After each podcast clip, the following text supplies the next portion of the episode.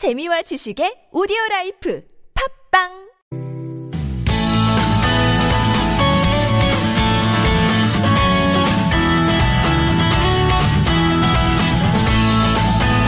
속으로 황원찬입니다. 2부 시작해 보겠습니다. 금요일이고요. 금요일 2부는 생활법률 상담과 청소년 자녀 상담 번갈아서 진행하는데 오늘 생활법률 상담 어, 시작해 보겠습니다. 자, 생활법률 상담 서울시 마을 변호사로 활약하고 계신 송기호 변호사와 함께 하시죠. 어서 오십시오. 네, 안녕하세요. 네, 드디어 도착하셨군요. 네. 앞에 저 1부 때 노중훈 여행 작가님이 계속 저 강조를 하시는 바람에 네. 어떻게 오늘 힘들지 않으셨습니까? 예, 저도 오늘 네. 그 강, 강변북로 사고 예. 그 여파로 네네. 좀 늦었는데요. 네네. 어, 택시 안에서 예. 이 어나운서 들으면서 오셨군요. 언어의 목소리를 들었습니다.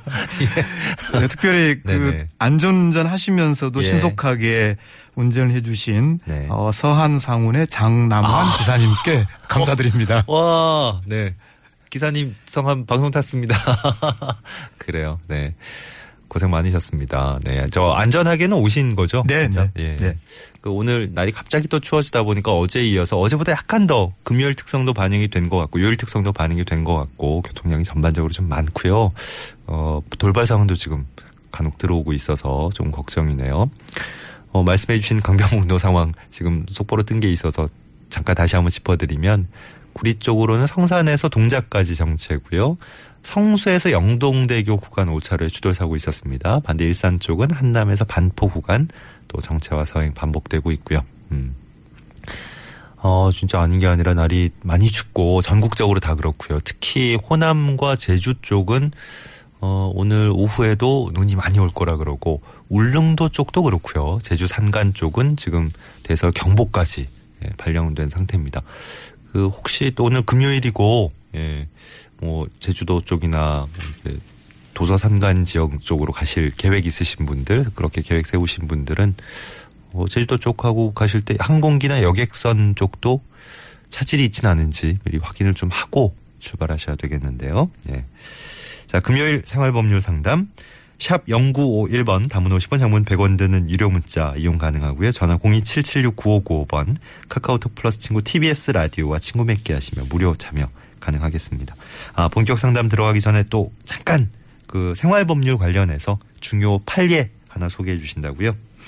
네, 어, 전기 에너지 관련 판례인데요. 어, 가장, 어, 지금 최근에 큰 이슈가 되고 있는, 어, 월성 원전 1호기 운전 허가를 취소한 판결이 선고됐습니다. 예.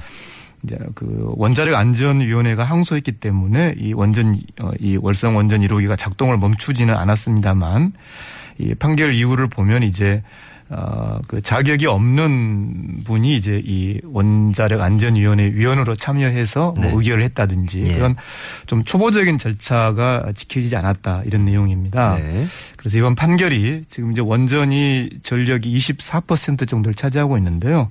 그런 좀 안전성 문제를 점검하는 좀 그런 계기가 되었으면 합니다. 예.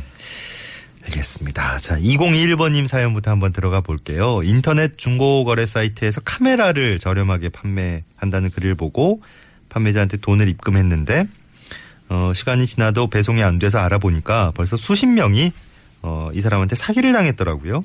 다른 피해자들은 원금만 돌려받고 합의를 하겠다고 하는데, 저는 괘씸한 마음에 소송까지 진행을 하고 싶습니다. 어떻게 준비할 수 있습니까? 하셨네요. 예, 제가 보통 경우에는 이제 뭐 어떤 뭐 형사 고소 이런 걸 적극적으로 조언을 하지는 않습니다만 예. 지금 이분 경우에는 피해자도 많고 음. 또 다른 잠재적 피해자도 더 발생할 가능성이 예, 예. 있습니다. 네. 그래서 어, 형사 고소를 어, 좀 음, 조언을 드리고 싶고요. 예. 또 이- 이분처럼 피해자가 고소를 한다고 해서 뭐 원금을 돌려받지 못하는 것은 아니거든요. 네. 경찰 수사 과정에서도 이제 합의를 진행할 수 있는 거고요. 예. 근데 이제 만일 이제 이 상담 원하시는 분께서 뭐 그렇게 형사적으로까지 하고 싶지 음, 않다. 예. 그러면 저는 차라리 그냥 민사 소송을 굳이 하지 마시고 예. 지금 이렇게 지금 원금만 돌려받고 합의를 할 가능성이 있다면 네네. 어, 그냥 원금 돌려받고 그냥 그것으로 어, 그치는 게 어떨까. 왜냐하면 민사소송을 했을 때 이제 더 받을 수 있는 게 이자 부분이겠죠. 예. 근데 뭐 그 이자를 받기 위해서 뭐 소장을 내고 또 법원을 왔다 갔다 해야 되고 음. 그런 것이 있기 때문에 네. 제 말씀은 아, 형사 고소를 하시든지 예. 아니면은 그냥 원금 받고 음. 그냥 합의하고 예. 굳이 어떤 법적 절차를 음. 하지 않는 게 어떨까 예. 아, 그런 조언을 드리고 싶습니다. 순전히 2021번님 기준에서 지금 조언을 해주신 네네. 거고요. 지금 마음으로는 괘씸해서 소송까지 하고 싶다는 게 이제 저 설명을 들어보니까 고소를 하고 싶다는 네, 이제 이분은 거죠? 이제 표현을 소송이라고 하셨지만 어, 형사처벌을 받게 네, 하고 싶다. 아무래도 이제 어. 그런 이제 형사처벌을 의미하는 고소를 네네네. 어, 말씀하시는 것 같고요. 예, 예, 예. 그렇다면 저는 고소하시는 게 좋겠습니다. 어. 그런데 만약에 예, 이제 예. 이분이 이제 소송 그러니까 법적으로만 놓고 본다면 이제 예. 민사 소송을 의미하시는 예, 예. 거라면 예, 예. 어 그냥 원금 받고 합의하는 것이 음. 더 낫지 않을까 예. 이분 입장을 생각한다면 네. 알겠습니다. 네. 0951번님 처형에게 3천만 원을 빌린 적이 있는데 이후로 3년 동안 매달 50만 원씩 갚고 있다가 어, 아내와 이혼을 해서 최근엔 못 갚고 있습니다. 갑자기 처형이 예, 전 처형이 되겠네요 이제 예. 제게 나머지 돈을 모두 갚으라고 요구를 하는데 사실 그 돈은 아내와 함께 썼는데 제가 전부 갚아야 되는 겁니까? 또 나중에 변호사 선임비까지 저한테 청구하겠다고 합니다. 만약에 돈을 못 갚으면 혹시 뭐 월급이라도 차업당하는 건지 걱정을 하고 계시네요. 아, 네. 어, 뭐 이혼 과정도 어려우셨을 텐데 또 이제 뭐 이렇게 금전 문제까지 이제 어 발생해서 뭐 많이 걱정이 되시겠습니다만 어 돈은 전부 갚아야 하고요. 어 다만 이제 월급 차압 부분은 월급 압류 부분은 어, 만약에 이분이 어 월급이 어 300만 원을 넘지 않는 경우라면 어 그 급여액에서 150만 원 뺀 나머지 부분만 압류 대상이고요. 예. 이제 300만 원이 넘으면 절반이 압류 대상입니다. 네. 그러니까 어 이분이 지금 이제 월급 차압 당하는 것을 이제 걱정하시는데 어 급여 수준에 따라서 그러니까 기본적으로는 150만 원까지는 어 압류에서 제외된다. 이런 말씀 먼저 드리고요. 예. 그리고 이제 돈을 전부 갚아야 하는가 부분은 어, 그동안 이제, 어, 3년 동안 매달 50만 원씩 갚으셨잖아요. 네. 이건 아마 제 생각에는 이제 이 상담 원하신 분 본인이, 가- 본인 명의로 갚으신 것 같아요. 예. 어, 그래서 비록 아무리 이제 전, 어, 배우자분하고 그 돈을 같이 썼다고 하더라도 어, 이 금전을 빌리는 그 계약에서 당사자는 이분이신 것 같습니다. 예. 네. 그래서 어, 남은 잔액을 다 갚아야 법적으로는 다 갚아야 될 의무가 있다고 보이고요. 다만 뭐 변호사 선임비 뭐 이런 부분까지 채무가 발생한 건 아닙니다. 네. 네. 그래서 어, 결론을 다시 한번 정리하면 어, 돈은 다 갚아야 되지만 예. 어, 변호사 선임비까지를 뭐 이렇게 그 어, 부담해야 되는 건 아니고요. 예. 어, 월급도 이제 어, 최소한 150만 원 까지는 예. 어, 압류 대상에서 제외되어 있다. 이말 이렇게 말씀드리고 싶습니다. 네. 그 조금 어 이혼 과정에서 뭐 이- 이것저것 신경 쓰실 게 아마도 많으셨다 네. 짐작은 되지만 요 어, 채무 문제가 확실하게 정리가 안 되는 바람에 네. 지금까지 좀 어, 고심하고 계시는군요. 자, 샵 0951번 담은 50원 장문 100원 드는 유료 문자 전화 027769595번 카카오톡 TBS 라디오와 플러스 친구 맺으시면 무료 참여 가능하겠습니다. 생활법률 상담 진행하고 있습니다. 5872번님 어, 저희 시아버님이 금융사기 당하신 것 같습니다. 지인이 노후보장 펀드에 가입하라고 했는데, 어, 2억 원이나 받고 잠적했다고요. 어떤 처벌이 가능한지. 예, 금융사기. 어, 네, 이제 예. 이 고령화 사회가 되면서 이런 일이 꽤 발생을 하는데요. 네. 지금 이제 노후 보장 펀드라는 게 아, 이를테면 뭐 허가받은 금융기관이 판매하는 금융 상품인지 좀 따져봐야 될 것 같고요. 만약에 다행히 이제 그런 금융기관의 상품인데 그 상품 판매하는 사람이 이제 이렇게 아, 뭐 잠적을 했다. 그런 그런? 경우라면 네. 차라리 이제 금융기관을 상대로 어 이렇게 어, 조치를 할 수 있는데 예. 그렇지 않고 이제 뭐 유사 그런 뭐 음, 금융 예. 뭐 어, 개인들이 이제 그렇게 한 거라면 어, 일단은 어 경찰서에 신고를 해야 될 것 같습니다. 지금 이 잠적을 해버렸잖아요. 예. 네, 그래서 어, 조사를 해서 잠적한 곳도 찾아야 되고 어, 결국은 이제 어, 노후보장이라든지 뭐 실버타운이라든지 이런 여러 이 노후 관련된 뭐 금융 또 투자 이런 부분이 어, 필요하면서도 많이 주의를 이제 할 수밖에 없는데요. 예. 어, 가장 이제 많은 사례들이 이제 이게 어, 나중에 문제가 되면 이제 음. 어, 피해자에게 아 당신이 투자한 거 아니냐. 예. 예. 그러니까 투자라는 것은 이제 어디까지나 투자한 본인의 위험 부담을 하는 거잖아요. 네네. 예, 그래서 어 돈을 빌려주는 것인지 투자하는 것인지 이것도 처음에 좀 명확하게 해야 되고요. 어. 예. 그다음에 이제 처음에 이런 걸 뭐 제안을 하거나 가, 그 권유를 받을 때 어, 근거 문서가 문서를 좀 확보하는 게 좋습니다. 말로만 어, 네. 뭐 이런 게 있다. 네. 뭐 어느 지역에서 뭐 이런 사업을 하는데 돈을 좀 넣어보라 뭐 이런 게 아니라 구체적으로 어 그쪽에서 어떤 사업을 하고 있는지 예. 뭐 무슨 뭐 사업 제안서라든지 네. 뭐 사업 팜플렛이라든지 좀 구체적인 아, 서류도 좀 확보하고 어, 이렇게 좀 신중하게 네. 접근해야 될 것 같습니다. 그럼 뭐 요즘 뉴스에도 이른바 어, 유사수신, 네. 펀드 뭐 이런 것들을 예. 기승을 부리고 있다 그러던데, 야 이거 조심해야 될 게 많군요.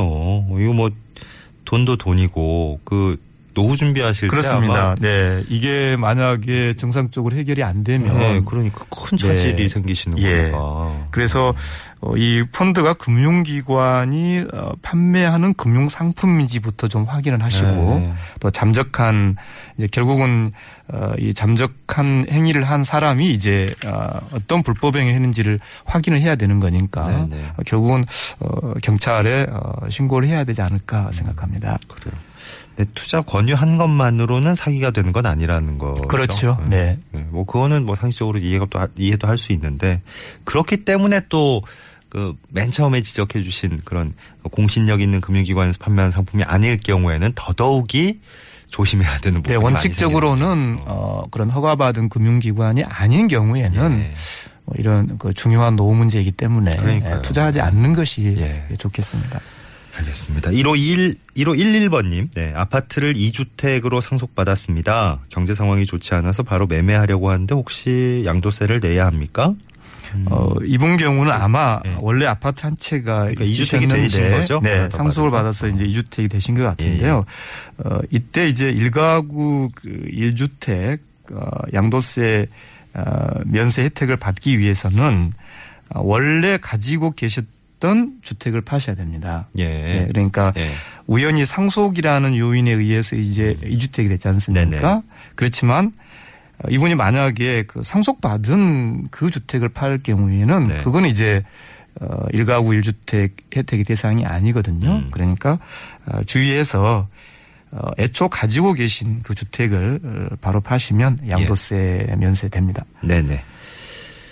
7902번님, 성범죄 2년 6개월형 선고받고 출소한 사람이 있습니다.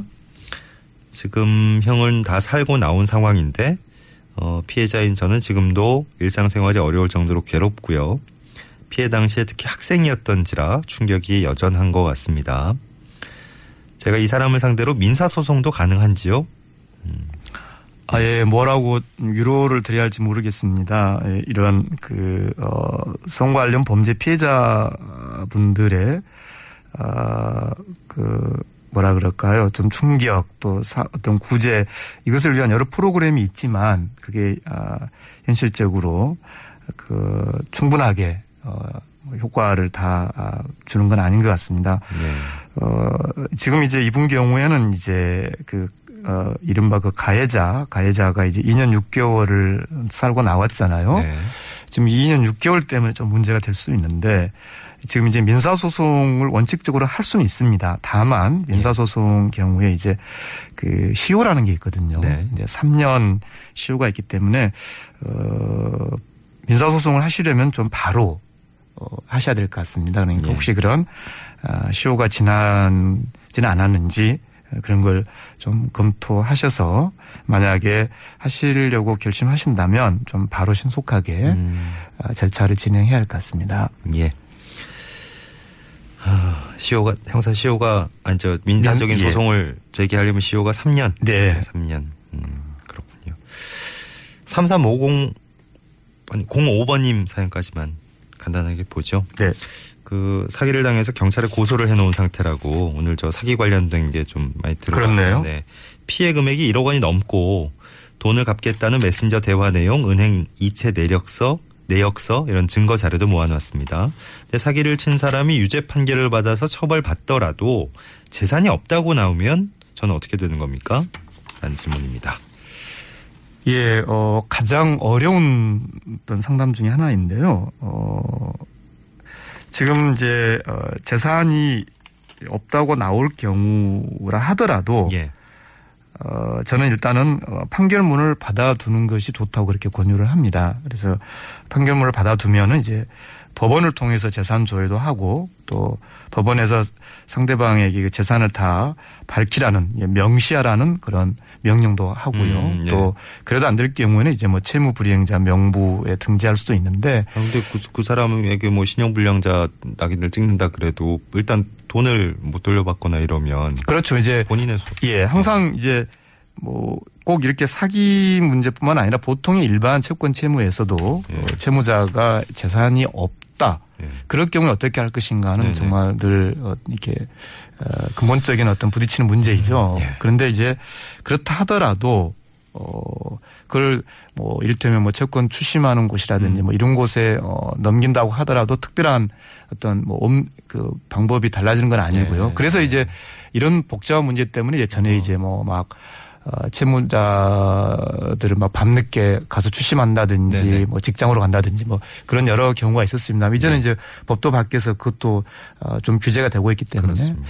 어 뭐 부차 그러니까 충분한 해결을 지금 당장 강구는 하기는 어렵다 하더라도 예, 예. 일단 법원을 통한 그런 절차도 일정하게 역할할 수 있으니까 예. 일단 판결문은 좀 받아두는 게 좋겠습니다. 알겠습니다.